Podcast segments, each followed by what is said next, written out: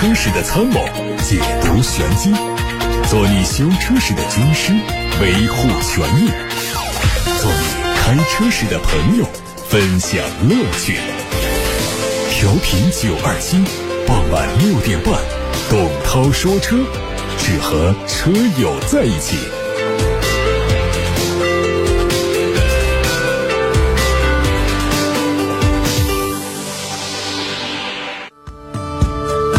各位好，我是董涛，欢迎在这个时候听我说车。先看一下最新的资讯，国内新一轮的成品油调价窗口将会在今天晚上二十四时开启。这一轮调价是今年国内油价的最后一条，继上一轮成品油价格两连跌之后，预计本轮成品油价格会继续下跌，国内油价在年末会呈现三连跌的走势。机构测算，截止到十二月十六号这一轮成品油调价周期的第九个工作日，参考原油品种均价每桶七十六点七七六美元，变化率是负百分之六点八四。预计国内汽油、柴油价格的下调幅度是每吨四百六，折合下来的话，每升汽油、柴油下调三毛四到三毛八。按照私家车五十升的油箱来估测，调价之后加满一箱油会节约十八到二十元。江苏悦达起亚汽车有限公司根据《缺陷汽车产品召回管理条例》和《缺陷汽车产品召回管理实施办法》的要求，向国家市场监督管理总局备案了召回计划，决定从即日起召回2014年7月29号到18年5月31号期间生产的部分智跑，总共有13万多辆。本次召回范围内的车辆，因为制动系统液压电子控制单元内部可能发生短路，极端情况下会导致发动机舱起火，存在安全隐患。江苏悦达起亚汽车有限公司将免费为召回范围内车辆的大容量保险丝更换为低容量的保险丝。如果后续再因为内部短路导致保险丝熔断，无论车辆使用年限和行驶里程，都会为车辆做免费更换。一汽丰田的全新 MPV 格瑞维亚上市，四款配置的价格从三十五万五千八到四十一万零八，起售价比塞纳贵了四万多。作为广汽丰田塞纳的姊妹车型，两车整体造型基本一致，只前脸中网略有不同，采用了黑色蜂窝状的结构装饰，保险杠两侧带有通风口。至于内饰、座椅布局、动力方面都和塞纳高度一致。格瑞维亚的到来填补了一汽丰田 TNGA 产品在 MPV 领域的空白，实现了轿车、SUV 和 MPV 市场的全覆盖。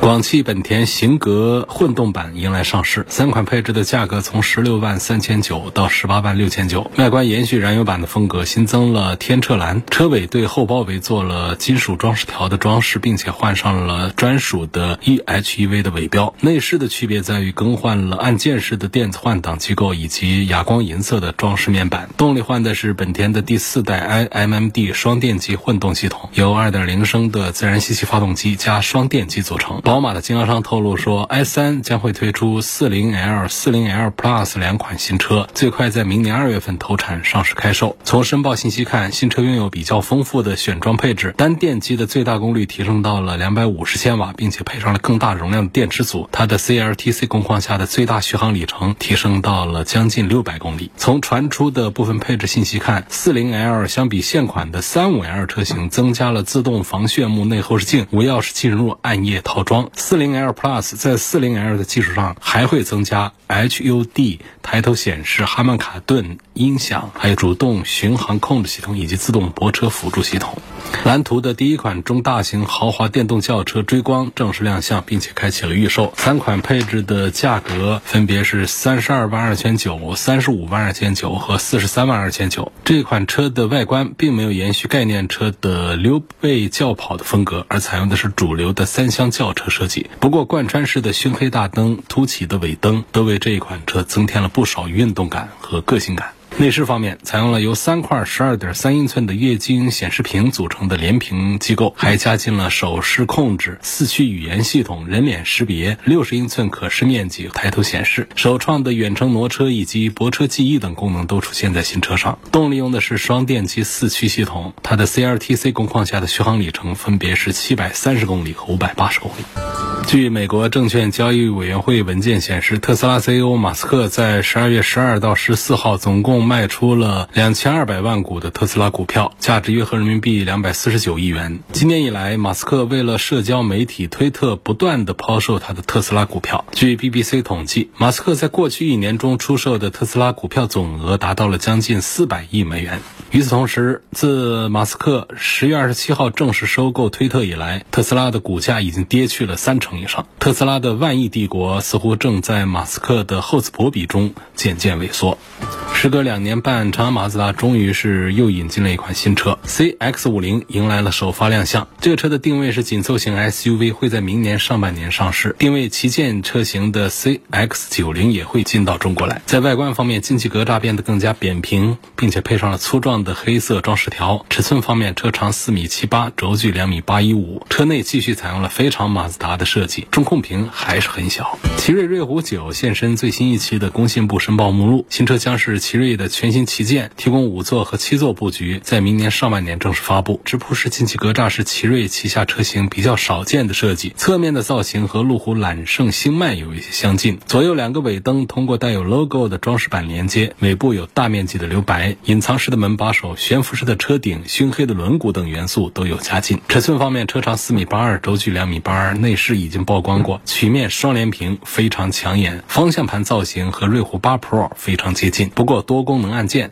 换成了触控式的按键。哪吒汽车的全新纯电动跑车已经完成申报，这车的定位是两门四座跑车，可能被命名叫做哪吒 E，是基于山海平台打造的第二款车。从申报信息看，它会提供单电机和双电机两个动力版本，CLTC 工况下的纯电续航里程是五百六十公里和五百八十公里，未来还会推六百六十公里的版本。它的前脸整体轮廓和哪吒 S 几乎一致，只是大灯造型采用的是纵向的设计。另外呢，还在下包围处。配备了扰流板，发动机盖上也配有通风口，把超跑的元素一一呈现出来。车尾的电动扰流板和椭圆形的尾灯非常有辨识度。好，各位刚才听到的是今天的汽车资讯。看到八六八六后台，王先生有一个消费维权方面的话题。王先生的车是奥迪 A 八，奥迪的旗舰轿车，他投诉的是武汉的某一家。奥迪 4S 店，当然我这儿有名字，因为这个事情呢未经证实，所以我们暂时没有把这个 4S 店的名字把它念出来。但是不代表着我们后面不会对这个事情进行一个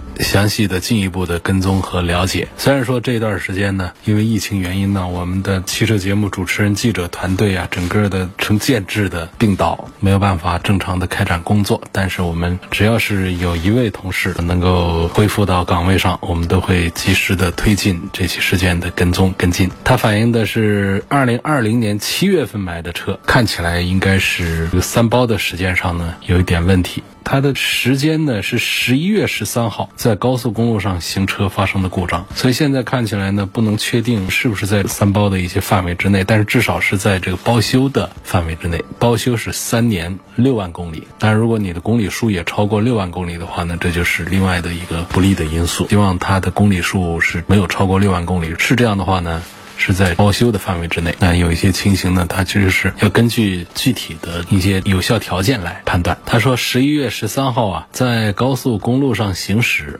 突然呢显示电力系统有故障，然后其他所有的故障都来了，最后发动机的转速达到了七八千转，我就把车停在路边，联系拖车救援。车呢从洪湖拖到武汉来，到了指定的四 S 店去维修。那么第三天，工作人员就联系我说，这个车啊，电力系统。出现了故障，要更换电力系统的总成，但是因为我的车是进口车，他们说现在没货，承诺是十一月底能给我修好，然后又说要到十二月五号，然后又拖到十二月十五号，就一直说没配件。现在对方也没告诉我什么时候能修好，也一直不给我相关答复，要求退车或换车，他们也不给我回复。希望节目组帮我维权。这个事情呢，就是如果我们这位王先生反映的全都属实的话呢，实际上这里面我们要分析一下这当中的关。键点就在于还在不在三包有效期之内。如果在三包有效期之内的话呢，一系列的标准和条件都跟着有效了。比方说，讲究三十天之内修好，三十天之内修不好，那就可以退换车。但你这是不是在三包的时间的范围之内？这可能就是有一点问题。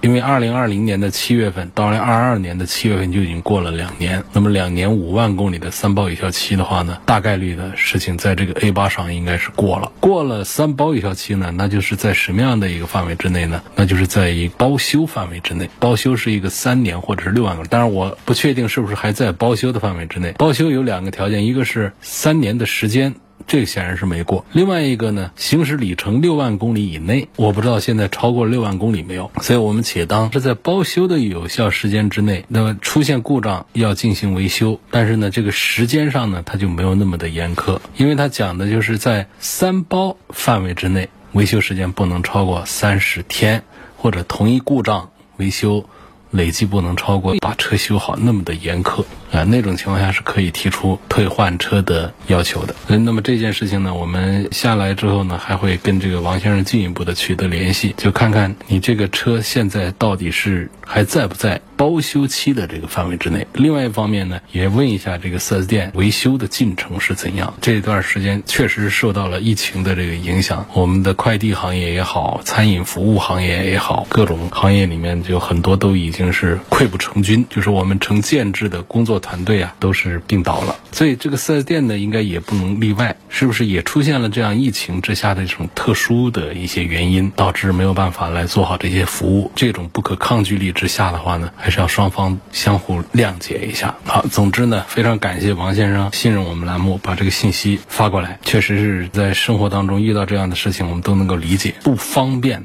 修个把月一个车还修不好。一直是没配件，那早知道咱们就不买这些进口车了。也不是所有的进口车配件都那么难搞。王先生这问题啊，我们收下了，感谢王先生。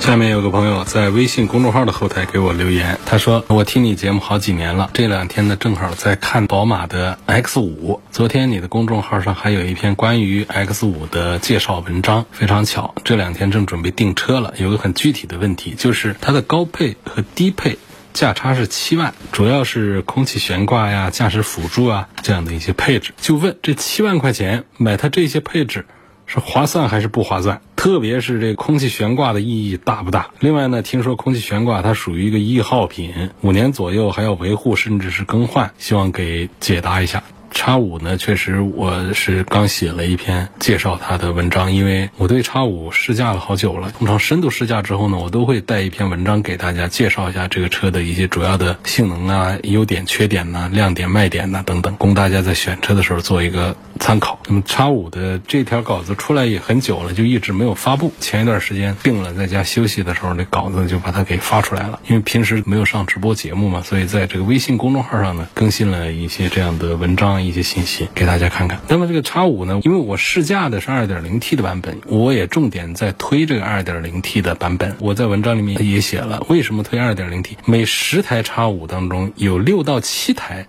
卖的是二点零 T，为什么那么多车友都会选择二点零 T 呢？就首先第一点，它动力是够了，动力用的是非常顺滑的。第二个呢，就是它的三点零 T 是配四十八伏的轻混的，那个会增加一些不稳定性，且不说还要贵上七八万块钱，那实在也就没有多大必要。反正我们买华晨宝马 X 五就是。觉得它第一舒适性可以说是第一名了，在这个价位里面没得话说。第二个呢，它空间呢、尺寸呢，它加大了，很实用。第三个呢，就是现在也不加价了，本身设计的这个六十万起的这个价格，相对于叉五来说呢，如果不加价的话，这个价格还是很公道的。第四个就是华晨宝马的品质，在宝马的全球三十多个工厂当中能排进前三，在全球范围之内，华晨宝马的制造基地质量。可靠性还是做的比较好的，所以从这几个角度，就是我们买这个华晨宝马 X 五买什么呢？买它的高性价比，买高性价比显然不是买它的顶配去了，就买它的低配。比方说买它的运动套装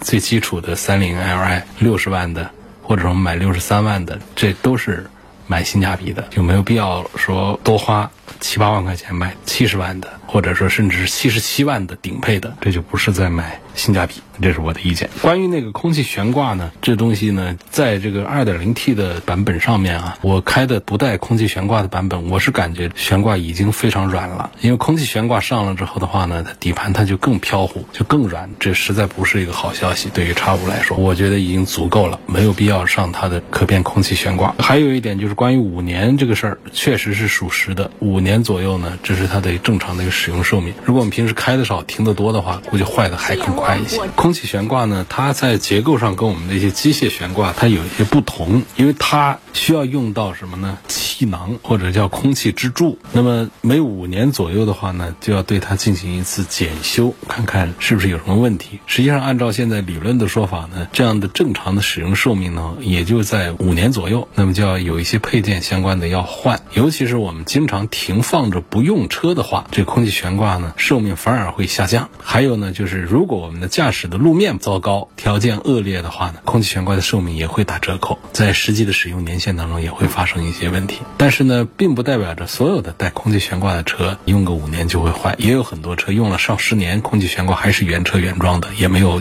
检修，也没有更换过。就是讲大概这个行业里面说这个空气悬挂就是这样，空气悬挂一般还是得好一点的车上才会配啊。越是好点的车呢，可能这个车主家里的车越多，或者说他的生活半径越大，那么经常在停车场会看到一些好的车呢，长期的停着不动它，不用它，可能就出国去了，有别的兴趣点去了，家里的其他车用的更多一些，甚至是自己的车停放忘了地方了，这种极端的例子也都有。总之呢，我们有时候会在停车场或者说户外路边看到一些比较好的车，这些车它停时时间长了之后，除了脏之外，还有一个点是什么呢？车子往一边歪，或者整个趴那儿了。那我们正常车不是都有这个悬挂系统啊？这个轮拱那是有间隙的，车子看起来正常。那么这些高端车为什么反而会趴那儿呢？它就是因为长时间不开啊，它那个气囊啊坏掉了。就是长时间要么是环境恶劣，要么就是不用。它空气当中的水分呢，它很容易附着在那个气囊的橡胶层上，然后影响到这个橡胶层出现皲裂这样的一种现象。这个时候空气悬挂里面的空气它就会跑气，这个系统它就会失效。那当然对于这些车来说，维修一下空气悬挂也不是说是多高的成本。但是呢，就讲这个空气悬挂坏了要换的话，它确实还是个事儿，至少是一件麻烦的事儿。这就是讲这个空气悬挂为什么说这样的配置不用用去追求它，不是说空气悬挂特别好，我买车一定要去买一个空气悬挂。当你花大几十万来买一个车，上百万买一个车的时候，有些时候它空气悬挂是作为一个标准配置在上面的，你简直都绕不开它，就像那个四十八伏一样的都在里头的，那咱们就买了，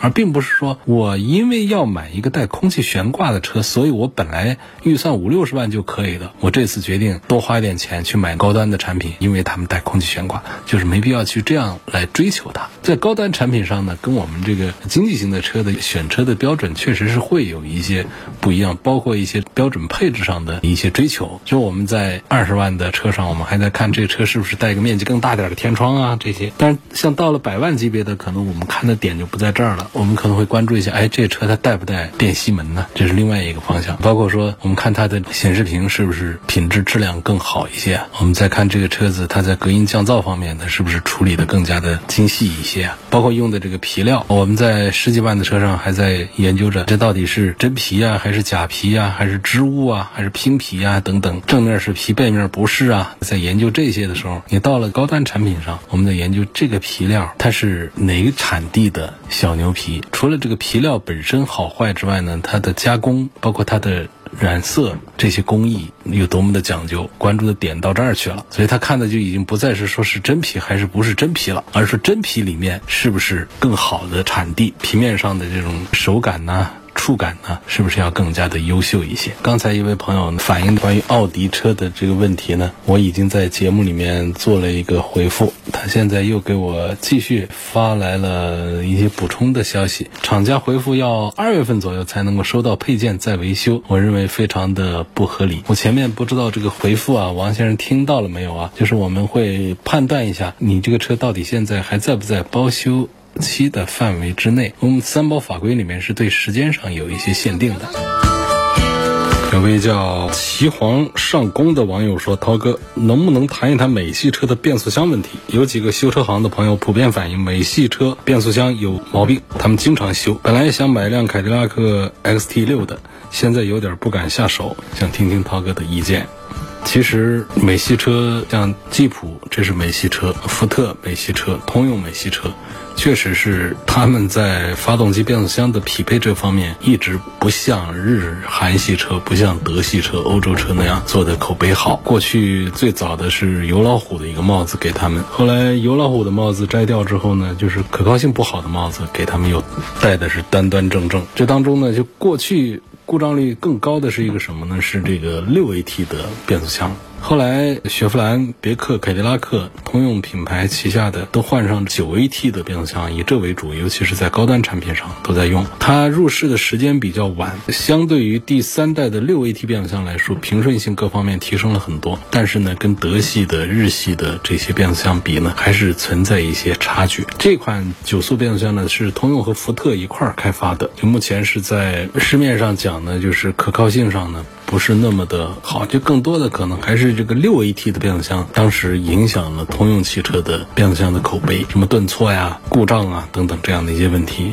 不少。但实际上，通用它是极少数能够自己独自研发 AT 变速箱的主机厂，实力还是非常强大的。你看看我们有多少厂家。能够有自己做变速箱的能力，自己做发动机倒是很多，但是自己做变速箱的车厂就少一些。像大众算是很牛的，大众一向用的比较多的自动变速箱六 AT，过去一直是用的是爱信的，然后他后来绕过这些专利，自己来做双离合变速箱，就自己能够生产的全是双离合系列，六速、七速的。虽然说口碑也不好，但是这毕竟是自家生产，他自家只能做这个。你能不能回头去自己来做一个六速的变速箱的？这个生产线呢，大众能做得到，但是现在也不能这么做，因为这涉及到这个专利的一些问题，都在别人手里。另外呢，你重新启动这一条变速箱的这个研发生产线，投入特别大，而且时间上也不允许。所以，尽管大家都在讲大众的变速箱不大好，双离合变速箱毛病多，但是这个影响不了大众的决策。大众它必须得在双离合变速箱这条路上走下去，因为只有这个是属于他家自己的。另外呢，它确实是一代更比一代成熟，越做。越好了。那么其他还有很多的品牌，它根本就没有办法，它连一个自家的双离合变速箱都没有，那就只能指望国际顶级的这几个变速箱的供应厂家。现在名气最大的一个是 ZF，第二个就是爱信，他们两家变速箱几乎供应了我们全球的绝大多数的车厂的变速箱的使用。那么在通用家，我讲就是它其实是极少数能够有自己开发 AT 变速箱的主机厂，实力是很强大的。这个通用的九 AT 变速箱呢，其实有自己的一些非常好的。的点就是它没有盲目的追求变速比的范围，而是把重点放在了提升档位衔接的流畅性上。所以实际上呢，用过这个变速箱的朋友就知道，它其实运转的平顺性还是很出色的。另外呢，关于它的质量问题，通用也给了八年十六万公里的质保，可以说诚意是。